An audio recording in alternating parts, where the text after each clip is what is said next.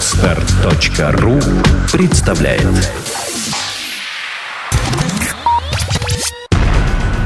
NoMobile.ru. Первый глянцевый сайт о технике. Подкаст.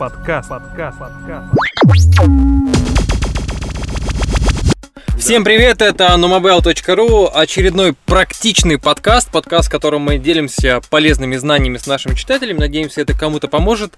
С вами Ким Коршунов, и здесь в подкаст-будке со мной Денис Ватаву. Привет всем. Да, я вкратце поясню, Денис — это наш главный оператор, Денис работает с нами уже очень давно, он для нас снимает обзоры, репортажи и так далее, ездит на выезды. Он снимал для проекта «Автоитоги», которые, надеемся, временно запаузили свое существование для Play to Play, это игровой проект. Вот сейчас он работает в основном с нами и практикует новые методы съемок, поделится полезными советами, как снимать, на что снимать, нужно ли снимать по жизни вообще. И Денис, расскажи, кто ты, что ты, где ты родился, вкратце очень, где ты учился и как ты стал оператором. Это сильно будет долго, наверное. Я просто расскажу, что опыт работы у меня, наверное, в качестве оператора уже 19 лет. Ого. Вот. После 11 класса. Сколько тебе лет? Мне будет в этом году 36. Нормально. Вот. После 11 класса сразу начал работать на телевидении. Я много где поработал. В принципе, в Москве работал на ТВ-центре, на Рене. Рен-ТВ, да? Да, на НТВ, там на различных иностранных бюро работал, там на норвежском бюро. Для немцев снимал очень много. В общем, много.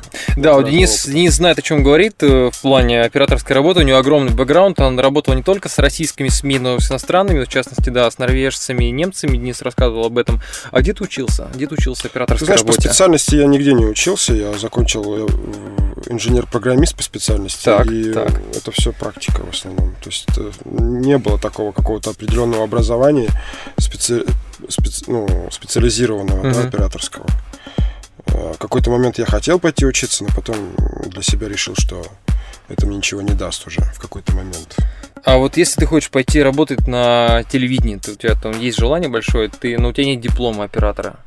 Нет в ГИКовского какого-нибудь диплома. Там, ты можешь пойти устроиться на телек? Да, вот на мобайл-то можно точно устроиться. Нет, без диплома. Можно устроиться. Нет, есть какие-то федеральные каналы, типа там России, там на первом, я не знаю, как там, тут на России говорили, что без специализированного образования вроде бы как там не берут. Но это, опять же, это в зависимости от того, кто там сейчас в это время там, человек, который ответственен за набор сотрудников, да? Так. То есть сегодня берут, завтра не берут, послезавтра опять берут. То есть вот так вот это все. Короче, главное — это скилл и опыт, да? Да. Насколько нужно времени от непрерывных съемок каждый день, да? Сейчас любой человек может пойти купить себе камеру. Вот ты пошел, купил себе камеру, там зеркалку, беззеркалку, которую умеет снимать, или просто видеокамеру, и решил снимать. Ты хочешь устроиться на работу. Вот сколько нужно снимать с утра до вечера, ездить, нет, это здесь как бы, чтобы стать оператором? Нет, время, конечно, не последний фактор, да, который. Но некоторым надо там месяц, да, кому-то годы.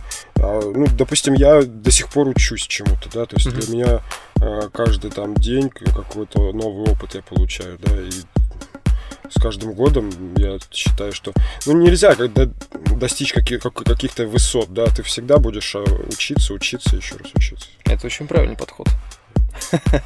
Одна из тем этого подкаста заключается в том, что с недавнего времени на mobile.ru решил перейти, по крайней мере, больше снимать на зеркальный фотоаппарат вместо видеокамеры, хотя все выставки мы с Ваней Звягиным, с которым мы в основном отрабатываем выставки, типа мобильного конгресса, Цебит и так далее, отрабатываем на видеокамеру, потому что у нее прекрасный автофокус, и он ловится гораздо быстрее, чем на зеркальной камере. Тем не менее, обзоры мы теперь стараемся снимать на зеркалку. Вот, Денис, ты человек, который купился недавно. Что ты себе купил? Я купил себе Canon 5D Mark III. Вот с какой ты целью купил себе Canon 5D? Давно у меня была полупрофессиональная камера, еще 2003 года, там Canon XL II. Вот я себе для себя покупал, там какие-то подработки какие-то снимать, так. Еще что-то, какие-то вещи, где не было камеры, да, я брал свою. Вот, ну, она устарела, и возник вопрос о том, что покупать для себя. Вот, я долго ходил, смотрел, выбирал. И последние годы очень многие начали снимать на Mark II. Я сначала как-то скептически к этому относился. Видео ты имеешь в виду? Да, да, именно да. Видео имеется в виду, видео. Да, я к этому скептически поначалу относился, но посмотрев картинку, она очень близка к киношной, мне, конечно, это все понравилось. Но там есть много особенностей. Фотоаппарат, съемки видео на фотоаппарат. Ну, первая особенность — это то, что он немножко не создан для того, чтобы на него снимать видео, да, все-таки это фотоаппарат, а не видеокамера. Вот, там нету тех вещей, особенно профессиональных вещей, там, типа разъемов для звука XLR, там уровня звука, который тебе нужно, можно выставить с помощью какой-нибудь одной крутилки, там, ну, в общем, как это называется, эргономика немножко не так продумана, как видеокамера. Да, да, да, да. Но почему ты решил попробовать? Самый главный плюс, то есть, ну, как бы это даже не плюс. С одной стороны, это преимущество фотоаппарата, с другой недостаток — это ее матрица. Да? Это полная матрица фотоаппарата. Она больше, значительно больше, чем матрица любой видеокамеры. Угу. Из-за этого глубина, то есть можно достичь очень маленькой глубины резкости. Uh-huh. Вот. И если вы смотрите кино, то там очень много съемок снято именно с маленькой глубиной резкости, чего не может дать даже профессиональная хорошая видеокамера. Uh-huh. То есть, ну, просто из-за того, что матрица у нее меньше, да? Вот. Ну и у Canon очень большой, богатый парк оптики. К разговору о Canon и Nikon. Эти две прекрасные компании, кстати, 5 букв названий. Вот выбор. Я вообще был до этого никонистом, да, то есть человеком, который очень плотно сидел на Никоне. Так. У меня был фотоаппарат Nikon. И несколько... Какая модель? Ну, у меня старый уже был D80, и как бы, ну, я для себя покупал его, там, сфотографировать семью, там, друзей, там, ну, в общем, такие свои вещи. Так, ну расскажи, как ты перешел на Canon? Вот, я долго присматривался, ждал модель D800, угу. Когда же она выйдет, потому что Canon-то раньше вышел на рынок с полноматричным видео, а у Nikon не было такой модели. Угу. Вот. И вот она наконец-таки вышла.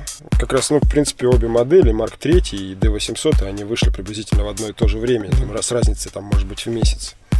Вот. Я смотрел различные видео, тесты видео. Вот. И в итоге, взвесив все за и против, сделал выбор в сторону Canon. Почему? Ну, самая главная причина, наверное, это...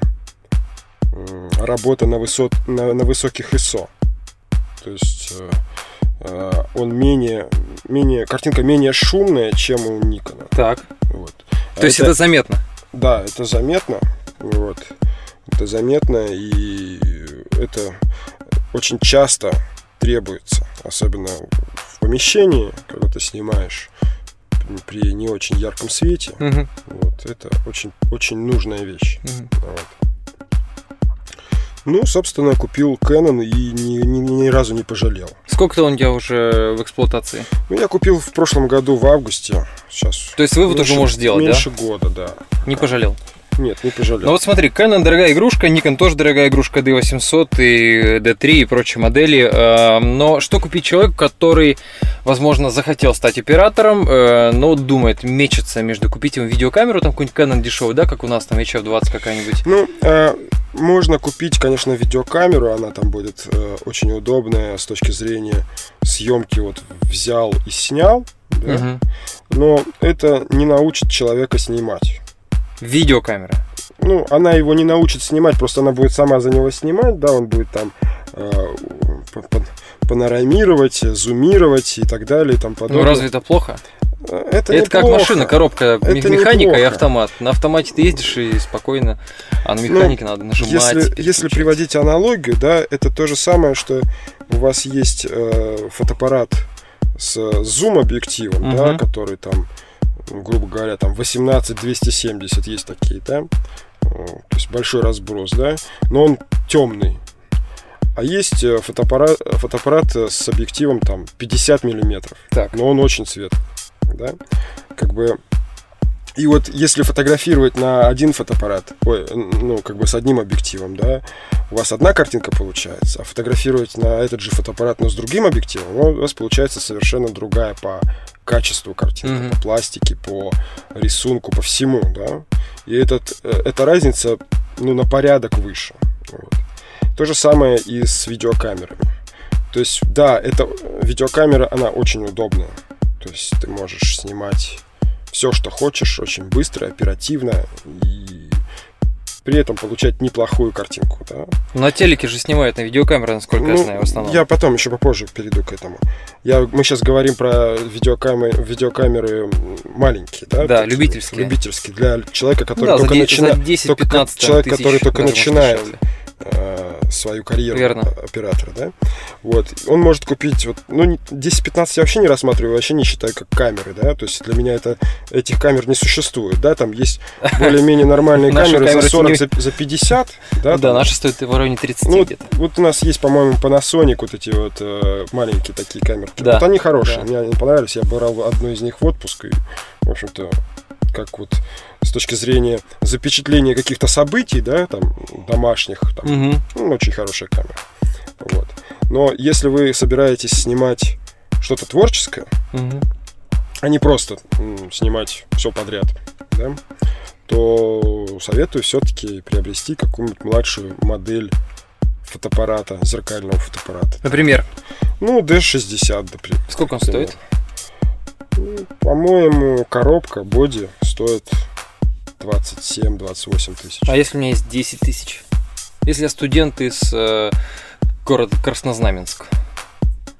Есть Lumix бюджетные, Sony, эти мелкие, Nexa, да? У меня не было опыта работы с этими гаджетами. Да? Что ты о них думаешь? В двух словах. Не знаю. По поводу Panasonic, там, как бы, GH очень хвалят, да? GH. GH, да. Вот он называет в сетях гашиком. Вот. Ладно, это мы опустим. Хвалят их. Но я не пользовался, не знаю. У меня не было опыта. То есть могу сказать только про то, что снимал, на что снимался.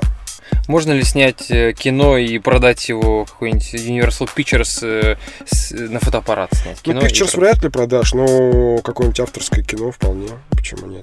Да, снятое на фотоаппарат за 20 тысяч рублей. Так и делают многие. Серьезно? Да.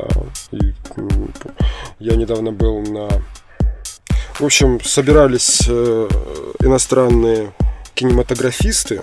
Не помню сейчас название. Сходка, назовем это. Да, сходка. В общем, они в течение месяца или двух ездили по России на поезде и снимали документальные фильмы.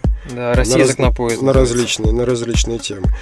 Все там фильмы короткометражные, да, документальные, они сняты на фотоаппарат.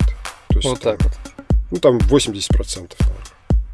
Что ты посоветуешь человеку, который сидел, послушал наш подкаст, думает, я хочу быть оператором. Я с детства мечтал, быть оператором, но это сейчас доступно так все, ты можешь в Евросеть пойти в любую, которая есть даже в деревнях, там, купить себе видеокамеру там за 7-8 тысяч, которая пишет, если не Full HD, то какой-нибудь 720p, да, видео, и на YouTube заливать ролики и спокойно зарабатывать свои миллионы просмотров. Что сделать человеку, чтобы превратить в хобби, в профессию, возможно, зарабатывать деньги? Надо идти куда-то сразу работать. Потому что... А учиться? И учиться заодно. Но учиться... Учеба даст тебе только теорию, по большому счету. Да? Так. То есть практику может дать только работа. Вот. Можно пойти на какой-нибудь там местечковый маленький канальчик, где... Ты практически, если не за бесплатно, то за очень маленькую денежку будешь работать там на нем. Вот. Но это даст тебе опыт. Вот самое важное. Я вот из города, в котором есть местечковый каналчик, называется АКТВ. Ну, здесь козырный вот, домен. Если брать Москву, да, в Москве очень много городов, сателлитов, которым там много телевизионных компаний, где можно спокойно, ну, не спокойно, но при желании найти работу. Помощником оператора, в конце концов. Такой есть? Ну, если сильно захочешь, там найдут для тебя. Как ты считаешь, профессия оператора вот, для телевидения и, скажем, и профессия оператора для кино, они уважаемые сейчас, ценные? Ценят эти кадры, ищут их? Это все зависит от того, ценишь ты сам себя или нет. Да, ценятся, конечно. Дай какой-нибудь совет нашим юным читателям, некоторым из которых нет и 14 лет, но которые хотят найти свое место в жизни, читают о гаджетах и думают, чем бы им заняться. Вот у нас есть читатель один, мы с ним сегодня переписывались, Александр, его хотят в апреле в армию забрать, а он ждет от нас приз. Привет тебе, Александр. Надеюсь, не ошибся с именем. Вот, может быть, ему оператором стать у нас, ты ему будешь подсказывать, вот что ему вот нужно делать прямо сейчас? Какие, может, книжки почитать, на YouTube какие-нибудь посмотреть ролики или камеру все пойти сейчас купить? Сейчас очень много литературы в интернете, очень интересная, хорошая литература по всему, в принципе. Какую тему не возьми, можно найти, накопать очень много всякой разной литературы. Это не то, что раньше там было 10 лет назад, когда книжки специализированные там, по телевизионному искусству, по операторскому искусству, да, там одна-две и все, и больше не было. Вот. Сейчас этого добра навалом. Вот. Короче, захочешь научиться, курсов, можешь даже из дома не выходить. Курсов там на Ютубе, там rus dslr.ru, там или еще каких-то, которые объясняют, что такое диафрагма, что такое глубина, что такое полно. Просто было бы желание. Если ты решил для себя, ты молодой, и ты решил для себя стать оператором, ну, как бы у тебя есть все для этого возможности, просто нужно применить какое-то усилие. Интересная профессия, как ты считаешь? Интересная. Интересная, да, потому что, ну, приходится много ездить, ты находишься в центре событий ты находишься, да, то есть ты каждый день в другом месте. Ну, опасно. Да? Но, смотря где работаешь, да? Да, смотря где работаешь, но бывает. У меня были эпизоды, опасные эпизоды в работе. Слушай, интересно. Спасибо тебе за ответы, за разговоры. Будем надеяться, что кому-то это поможет. Да я даже не сомневаюсь, если кто-то хочет стать серьезным уважаемым человеком. Денис наш оператор, он с нами каждый день. Если у вас есть вопросы, пишите в комментариях к подкасту или в почту, как угодно. Мы с удовольствием ответим и в будущих материалах, в будущих подкастах будем раскрывать секреты профессии, продолжать разные темы. И с вами был на Mobile.ru Денис Ватаву, Ким Коршунов. Всего вам самого клевого. Счастливо. Пока. На Mobile.ru. Первый глянцевый сайт о технике. Подкаст. Скачать другие выпуски подкаста вы можете на podster.ru.